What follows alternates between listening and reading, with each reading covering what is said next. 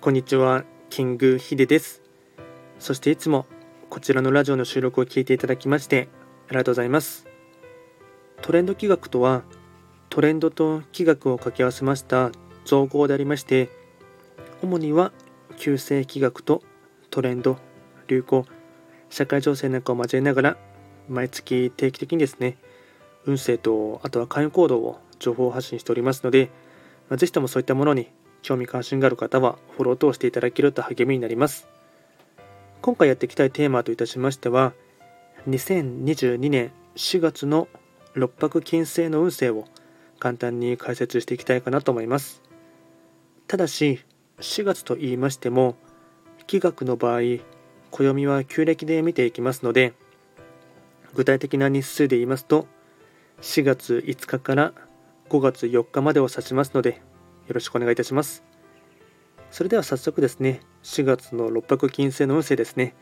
六白金星の方は、本来、時刻土星の本石地であります南西の場所に巡っていきますので、法医学の作用といたしましては、南西とか、あとは準備とかですね、計画を立てる必要がある時刻土星の星の影響をですね、色濃く受ける一月となっていきます。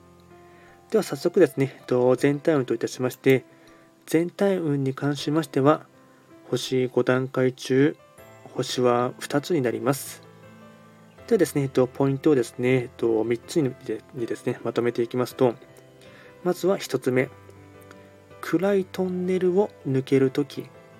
ただし焦らずゆっくりと歩く。2つ目、目の前にある仕事を淡々とこなし、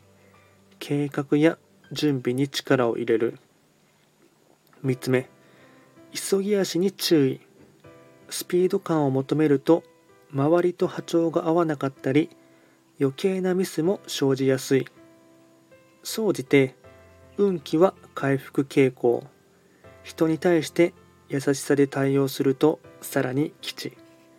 これがですね全体的なですねまとめとなっていきます。とはですね、開運行動もですね、開運行動4つですね、まとめていきますと、開運行動の1つ目、教育や育成。2つ目、裏方業務やサポートに徹する。3つ目、マッサージをして体をほぐす。4つ目、和食を食べること。これが開運行動につながっていきます。あとはラッキーアイテムといたしまして、食べ物に関しましてはおにぎり煮物そばおはぎ。これがラッキーフードになっていきます。あとはラッキーカラーに関しましては黄色茶色水色。これがラッキーカラーになっていきますのでうまくこういったラッキーアイテムを活用していただきましてどんどんとですね着実に一歩ずつ前進してほしいかなと思います。あとこちらですねより詳しい内容のものに関しましては